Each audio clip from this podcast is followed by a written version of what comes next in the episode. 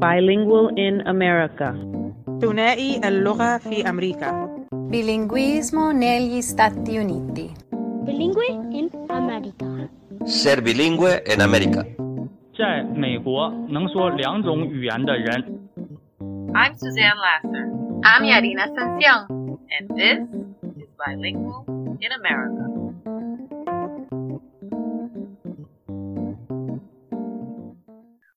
Hi, I'm Suzanne Lasser. On today's episode of Bilingual in America, we continue to celebrate the great harvest of La Cosecha, the dual language conference with out of the box leaders and featured speakers like Dr. Jose Medina and Louis Garcia.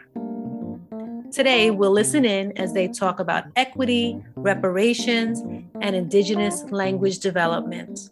Dr. Medina provides educational consulting and works with schools and districts to create educational access for all students, for their families, and the communities they live in, with a specific focus on meeting the needs of culturally and linguistically diverse students. He provides a broad range of support to educational entities throughout the United States and internationally. Yarina Sencion had the opportunity to speak with Dr. Jose Medina. Let's listen in. I'm welcoming Dr. Jose Medina, who I have followed for a good portion of your career. I can't say all of it, but I'm so honored to have you and so happy when I did find you because I felt that I found someone who really talks and walks what they believe in and what they preach. And so thank you, Dr. Jose Medina, for being here with me today. No, thank you, Yarina, for the opportunity to to share uh, a message that I hope your listeners will be willing to receive con corazones abiertos, with open hearts, ¿verdad? Open, yes, absolutely. I always like to give people a context, right? So if you could tell us a little bit of your bilingual story. Sure. So um, I am what used to be called an English language learning student. Since then, we have different ways to refer to our the students, the emergent bilingual, emergent multilingual students that we serve. I only languaged in Spanish when I started school in El Paso Independent School District. I am first generation Mexican American, Chicano, Pocho, Sup, El Paso, Juaritos, all the way. And um, so my parents, when they came to El Paso, only languaged in Spanish. They did their best. They didn't have a lot of educational access. My mom went up to the sixth grade in Mexico, my dad up to the fifth grade. Um, but they believe in education. And as their primogenito, their firstborn child, um, they really pushed me to do well in school. Unfortunately, I wasn't having any of it. And so I was so nervous as a language learner that I actually would run, pee on myself, kick. I mean, I was. I was really, really not feeling comfortable in school because I didn't language in English. So I got kicked out of kinder. The principal actually kicked me out. I got I went back as a first grader, got kicked out again it, it was really, really traumatic, my entry into the schooling system. At one point, as a first grader, I even got strapped to a gurney and rolled into my first grade class in a puddle of my own urine um, as my mom and my dad watched in disbelief. So I know that that people may think, oh, well, you know, Dr. Medina is a little bit older, like those things don't happen anymore.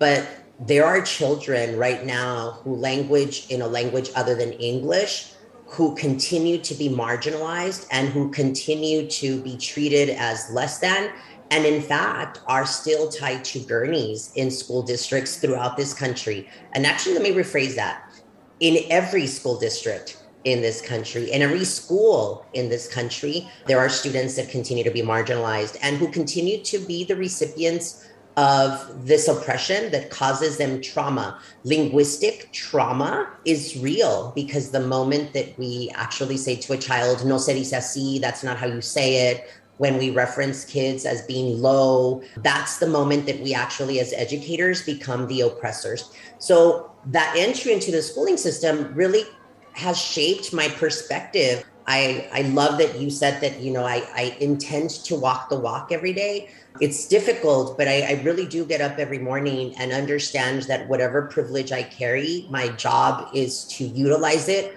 to cause this madre in the name of equity and social justice, to cause good trouble and empower educators to understand how impactful our work is specifically when serving Black, Indigenous communities of color, culturally and linguistically diverse student communities. Um, that's, I think, what guided my work. Um, the first half of my career was um, at the middle school and high school levels. I'm one of those educators that started with the older kids, but then the latter part of my career, uh, I served at the elementary school level. And so just threw myself into everything having to do with elementary. And, and I'm one of those weird researchers who's actually been in a pre K 12 setting as an administrator. And, and I think that gives me a path in terms of how best to dismantle these systems that so often linguistically oppress the students we are charged to serve. I really appreciate the lens that you bring, both personally and professionally, that you have a very wide lens of experience and you've seen kids from kinders up until 12th grade, I think really gives a lot of value to, to your work and a lot of respect to your work because it really sees the whole picture. And then, of course, your personal experience. I'm sorry that that happened but I'm I'm grateful that it propelled you to move in a direction where this is who you are today because we need more Dr. Medinas in the world. So I'm ah. grateful for that part. Gracias, gracias. Yeah, no, whenever I share my story, and I know that that sometimes it's difficult as a recipient, as a listener to my testimonio, that it's hard to hear. But the reason that I share it whenever I get an opportunity is because only when we actually own what has happened to us, I feel like you're able to really plan for service um, to others.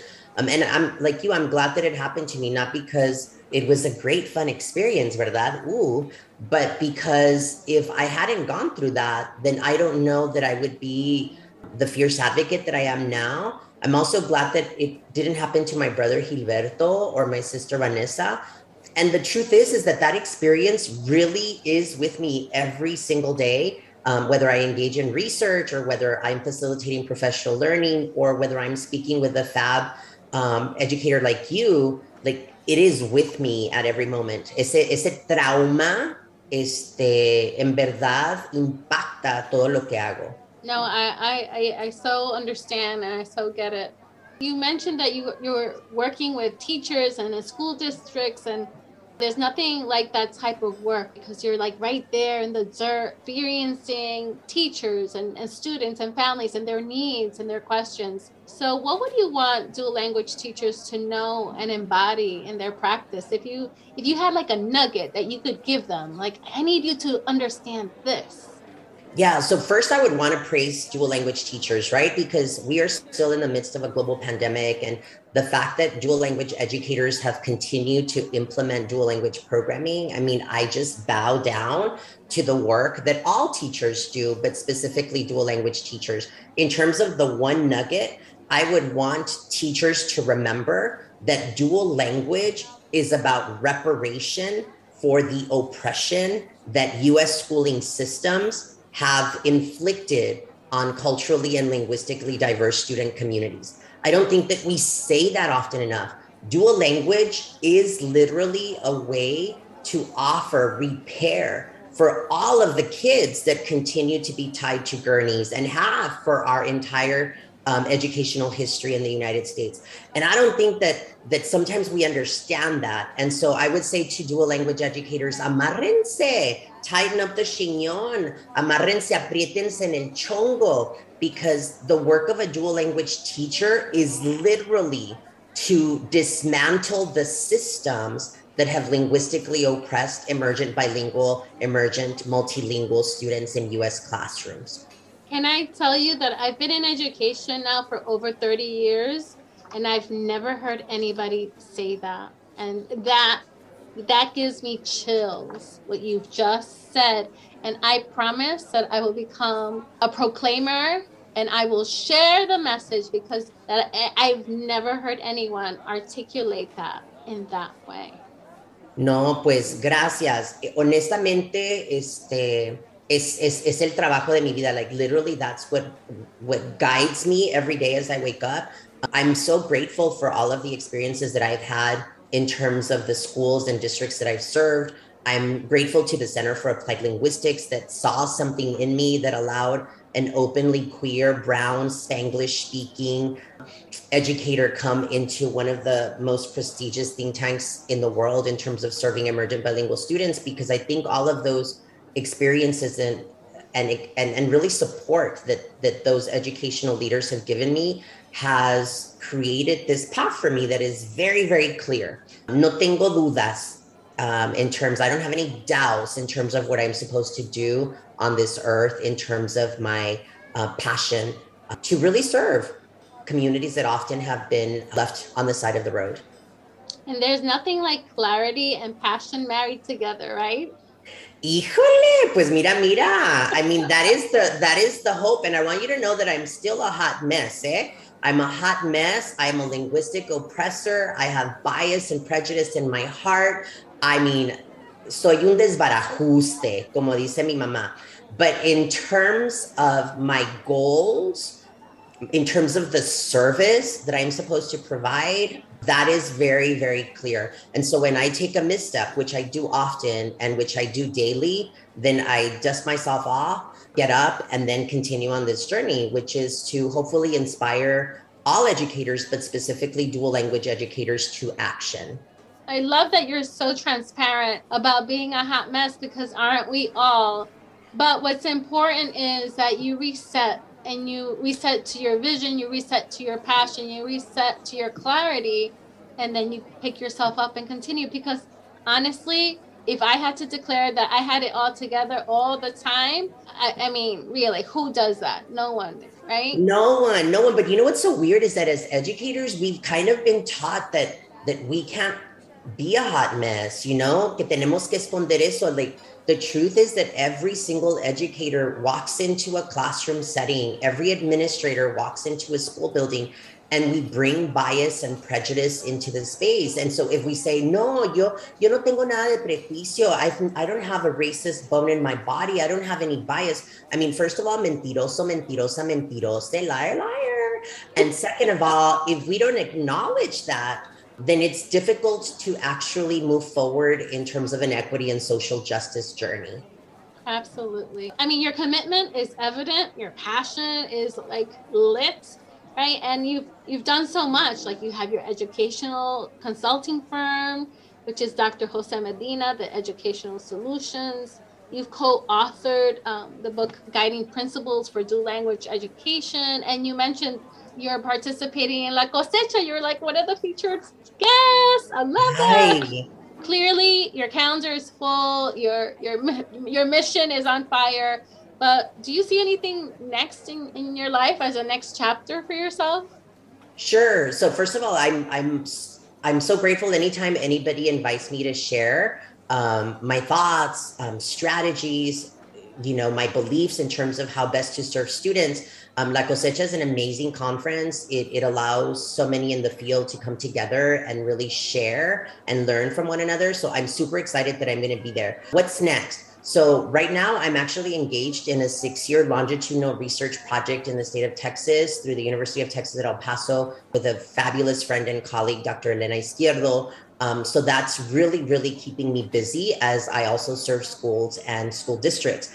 The research is really focused on the C6 biliteracy instructional framework. It was conceptualized really to be able to scale some of these um, culturally and linguistically sustaining practices Porque lo que pasa often in schools, like you'll have pockets of greatness because teachers are awesome in spite of educational leaders like myself. I mean, I've been a principal. Um, I was a hot mess as a principal. I think I served teachers and students and families well, but I'm sure I made a lot of mistakes. But teachers are going to rock it out. And so we want to go beyond the classrooms that everybody visits on a on a campus and rather um, have a systematic way to ensure that that is able to be replicated in, and, and seen in every classroom. And so that's what the research project is about. Um, the C6 Biliteracy Instructional Framework is the only lesson planning framework that I'm aware of that is grounded fully in the work of critical consciousness, anti bias, anti racism, um, and specifically was conceptualized for dual language bilingual programming. Because the truth is, for most of the career of a bilingual educator, you show up to PD at the district level and you know, we'll ask, well, what about bilingual? What about dual? And they'll say often, well, make it your own. And so it's about really breaking down those systems that have not allowed dual language educators to know exactly what I am supposed to do in order to culturally and linguistically support the students that I am charged to serve. So I'm super excited about about that um, ongoing work. We are in year two, and so we're at the initial stages of that um, research project. But it it really is amazing to be able to put, put all of those things that I saw in the classroom as a practitioner, um, as an administrator, as a district leader, as a, you know a servant at the Center for Applied Linguistics. But now really giving it my own twist in terms of that desmadre in the name of equidad and justicia social. Oh my goodness. I love it. Qué bueno, qué bueno, porque, o sea, es lo que está manejando la mayoría de mi tiempo. Like, that is so time consuming, but so rewarding because I feel like Dr. Izquierdo and I, along with um, other researchers on the project, like Dr. Vanessa Espitia, Vivian Prats, like, we are doing um, something that I don't feel has been fully done before, which is really put down onto paper what does it look like for me as a teacher as I am serving in a dual language program, an ENL classroom, in a monolingual setting, in any setting, how can I truly be more culturally and linguistically sustaining? How empowering. Usually, when there's research, it takes so long for it to translate into classroom life. Sometimes it takes years before it reaches us.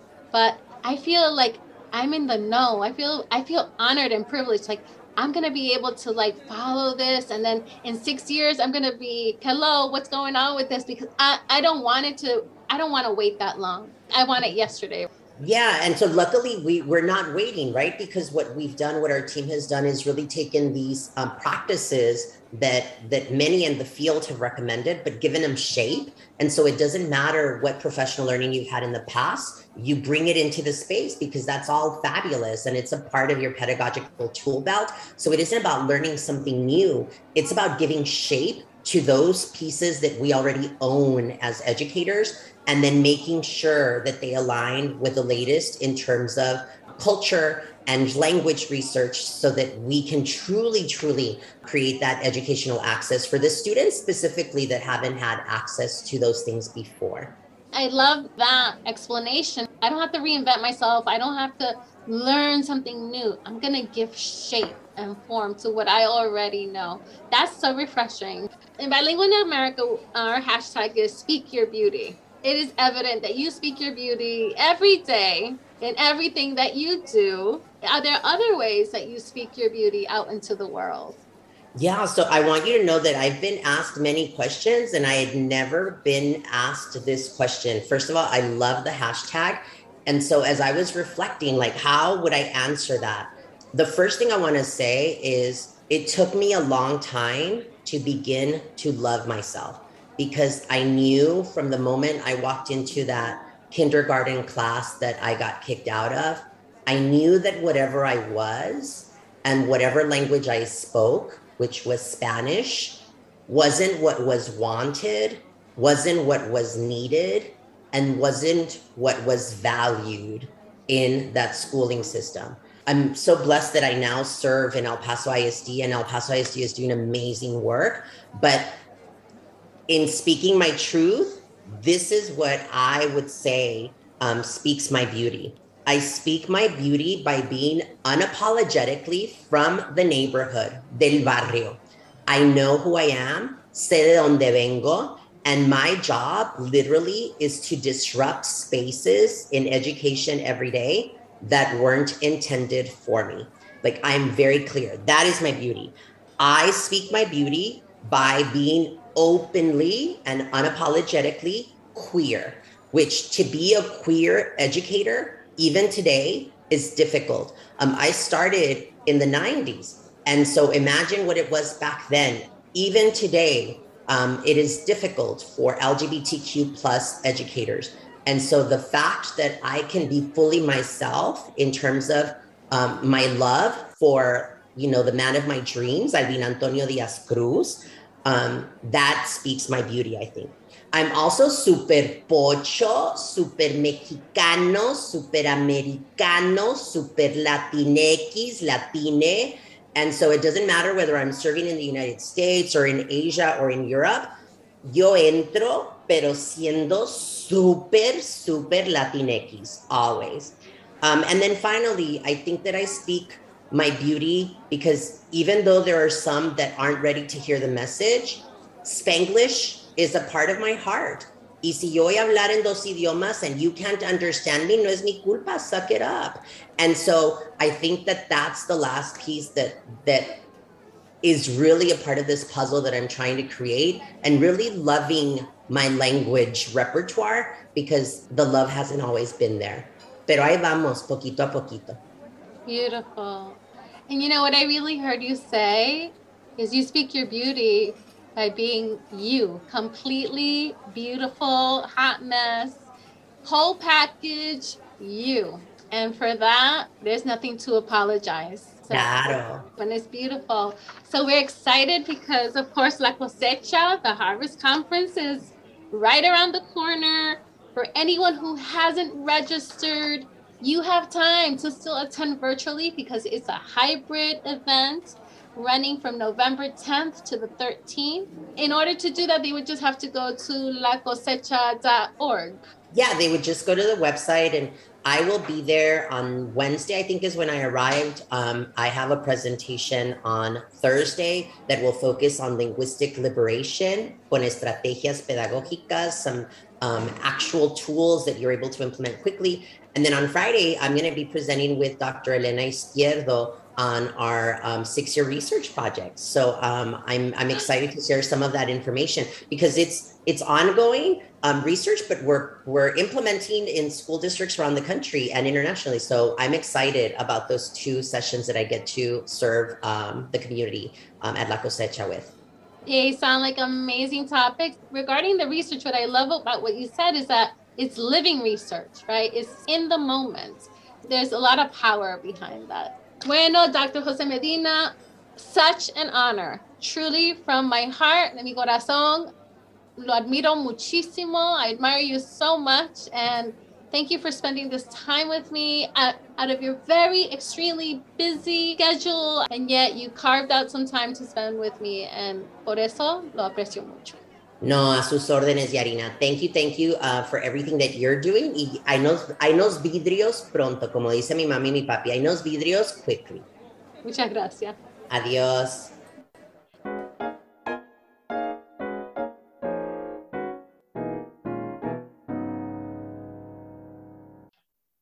I'm Suzanne Lasser. I'm joined by Louis Garcia. Louis is a bilingual educator born and raised in Albuquerque, New Mexico. He is of Tiwa, Piro, Pueblo, and Chicano heritage and dedicates much of his time to promoting dual language education and the maintenance of cultural traditions like Pueblo weaving. He's also a board member of Dual Language Education New Mexico. Luis is going to be presenting as part of a panel at the upcoming La Cosecha conference. Louis talks with us today about he and his wife, Paula, a native Nahuatl speaker from central Mexico. During our conversation, I learned about both language revitalization and language acquisition, things that are happening with the Nahuatl speaking community in Mexico. Louis is filled with information and firsthand experience about the ongoing battle that takes place in Mexico and even here now as we see the immigrant population arriving and a greater need to support those indigenous languages. Luis, I want to welcome you to Bilingual in America. Thank you for having me. Yes, and I really think this is a, a prime opportunity to share with our listeners about the work that you are involved in. I guess the first question would be um, what brought you to this important place where you are going to be part of the revitalization of the language? That's a good question. My my wife is actually a native um, Nahuatl speaker from the state of Morelos in Mexico, and she's actually uh, an interpreter here in the states in the court system. She does a lot of traveling to uh, interpret in different parts of of the United States where they need um, Nahuatl interpreters. If people aren't aware, there's actually a shortage now with the influx of uh, indigenous people from Mexico into the United States for work purposes and for asylum.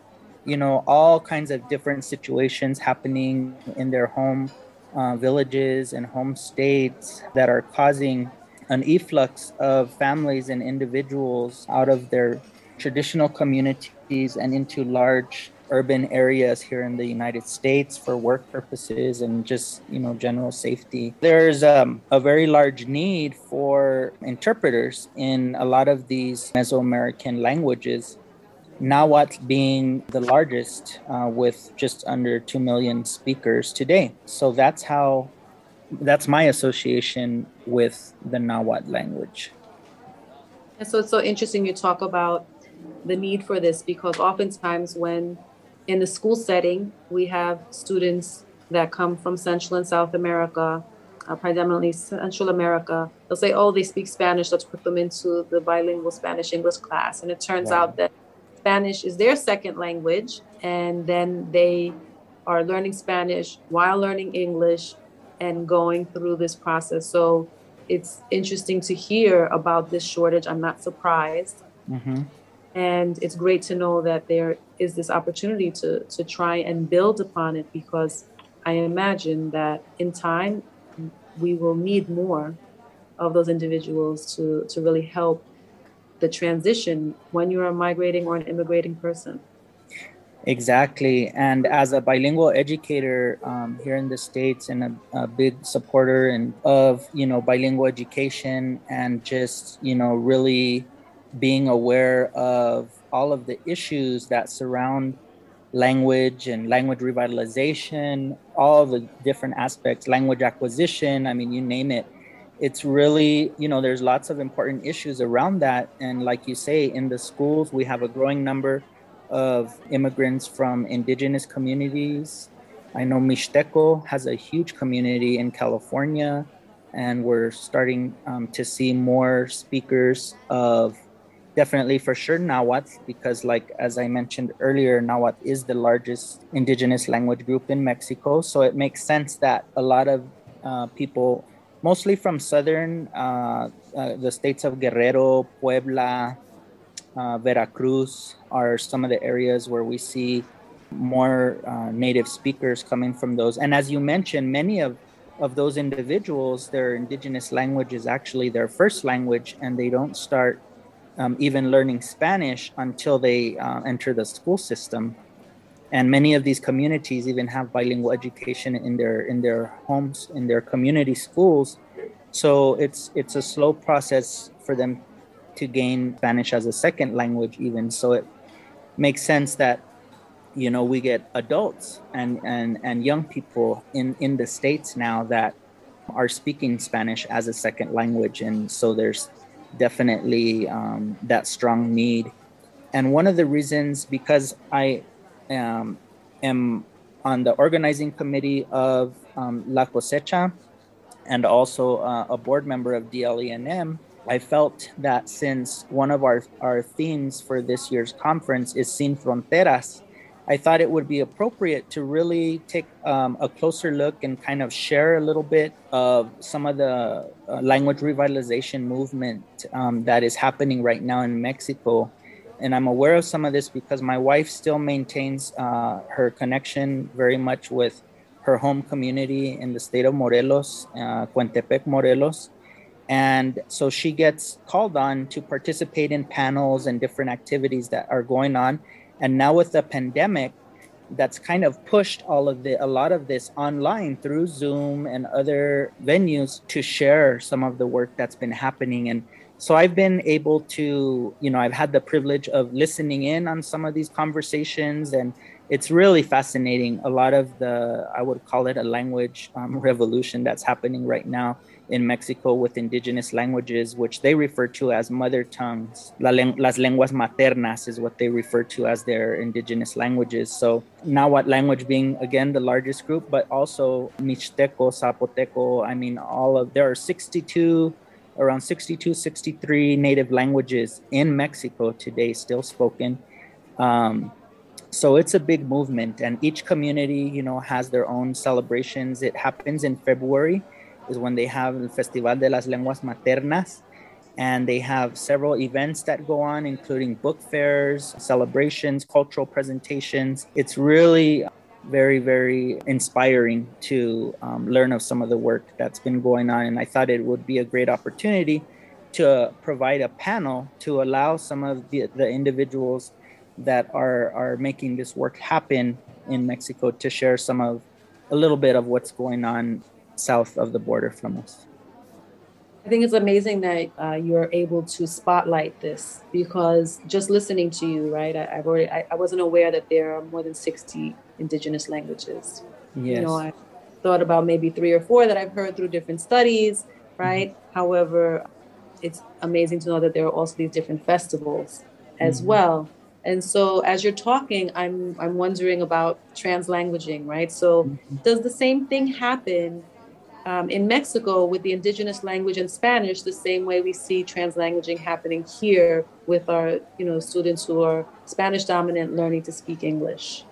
Definitely, yeah, it's something that you see uh, in the, the community that my wife is from. You have the translanguaging hap- happening in, in a very natural form. Although her village is true to the Nahuatl, it's it's actually the last community in the state of Morelos that still maintains the language on a very high level throughout all of the ages. So you still have infants learning Nahuatl, you know, from birth.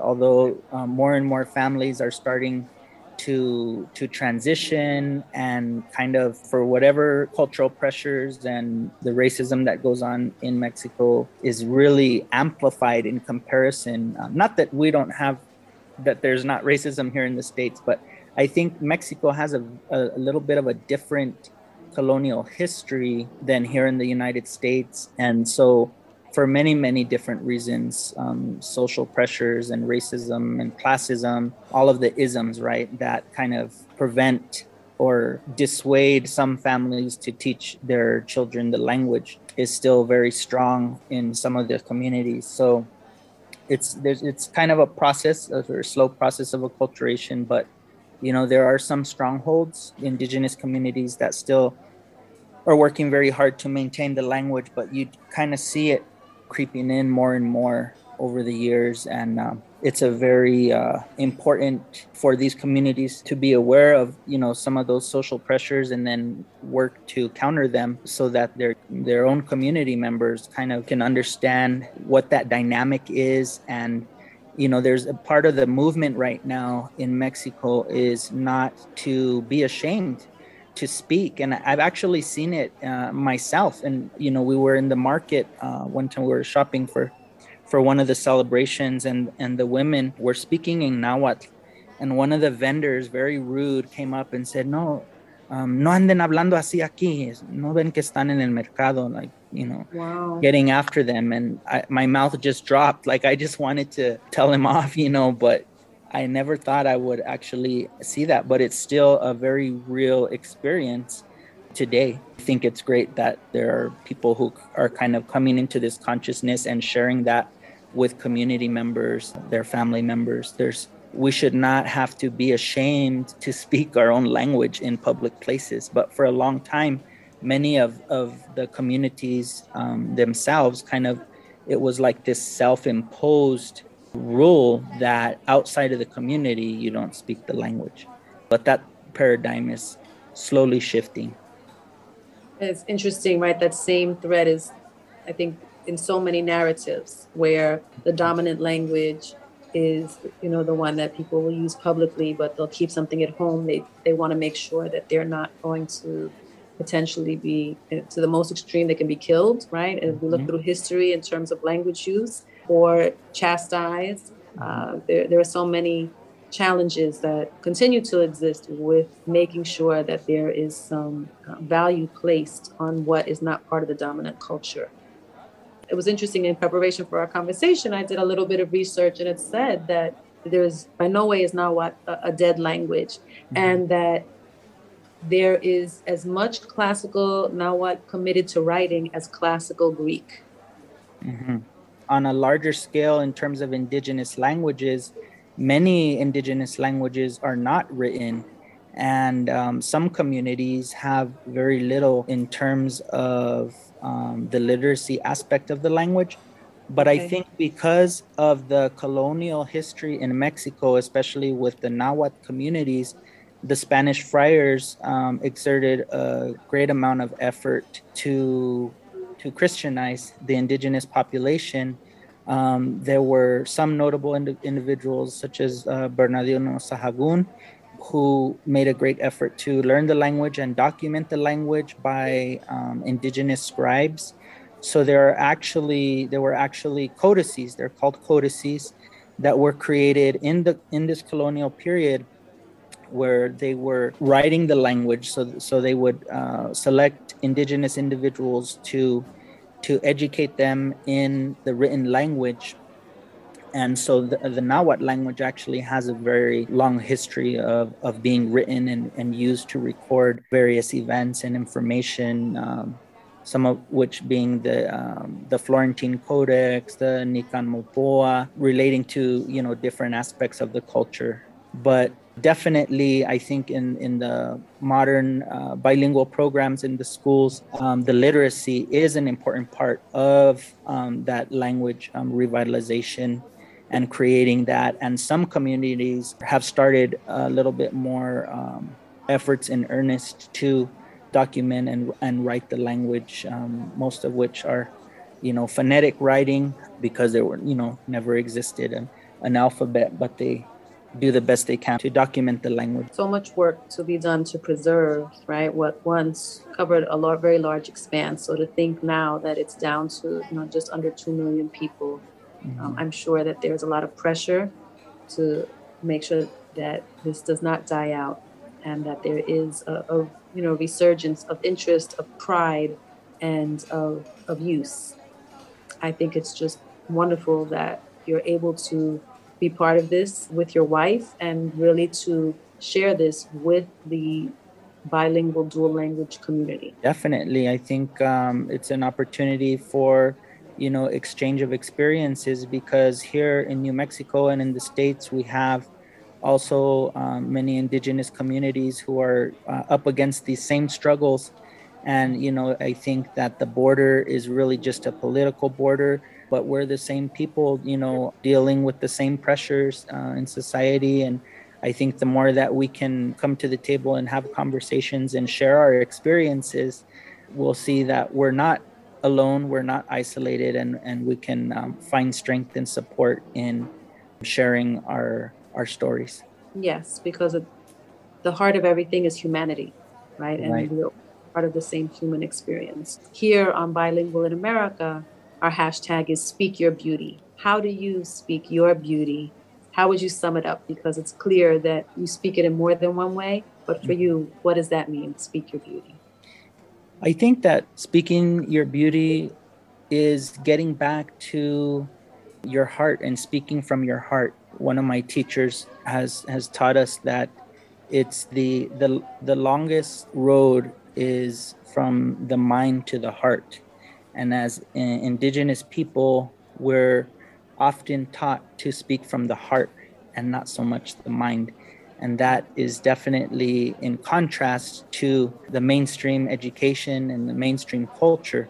But i think in the in the process of decolonization and connecting with our roots again we need to consciously make that effort to to speak from the heart rather than from the mind. And to me that's what encapsulates speak your beauty i love that. May, may everyone take what you just said. Just sit with it in their day-to-day interactions.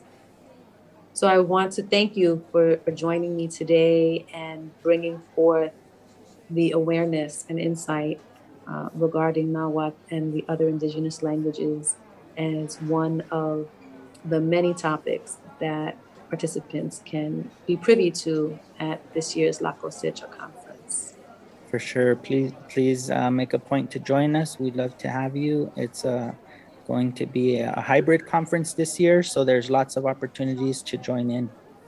So I was going to ask you, what can you tell our, what can you say to our listeners so that they can uh, at least have one or two words of Nahuatl as part of their vocabulary base? Yes, for sure. There's actually um, lots of Nahuatl even um, that we, that has been adopted into the English language. So words such as um, avocado, chocolate. Everyone loves chocolate, right? Those are all words that originate from the Nahuatl language. Tomato, coyote. Those are all, you know, words that originate in Nahuatl. But um, one of my favorite words is thank you. And uh, in the Nahuatl language, they say tlazocamati. And tlazocamati is a word that literally translates to with my mouth, I express compassion or love in appreciation. So tlazocamati is tlazocamati. Okay. Yes. Thank you for sharing that. And I look forward to continuing this conversation and hearing the progress that is being made with this work uh, that you and your wife are so deeply involved in. Thank you. These two distinguished leaders who are setting trends will be presenting their expertise at this year's La Cosecha Educational Conference. Registration is still open, and since the conference is in hybrid format, you can participate. Recordings will be available up until January. To register, please go to lacosecha.org. We've had a chance to hear what they had to share in terms of the importance of the exchange of experiences, social pressures, and this understanding that we need to continue to come into greater consciousness when we think about overall language development. They continue to reaffirm how language and culture are weaved together. We are excited to continue to be part of this ongoing journey, working through an amazing tapestry. So, until next time, continue to speak your beauty. Thank you for your interest in the stories we share. By sharing, following, and liking our podcast on anchor.fm bilingual in America and our Instagram blog at bilingualinamerica.podcast, you are speaking your beauty. We welcome your comments and feedback, and we appreciate your support. Follow us, like us, share us.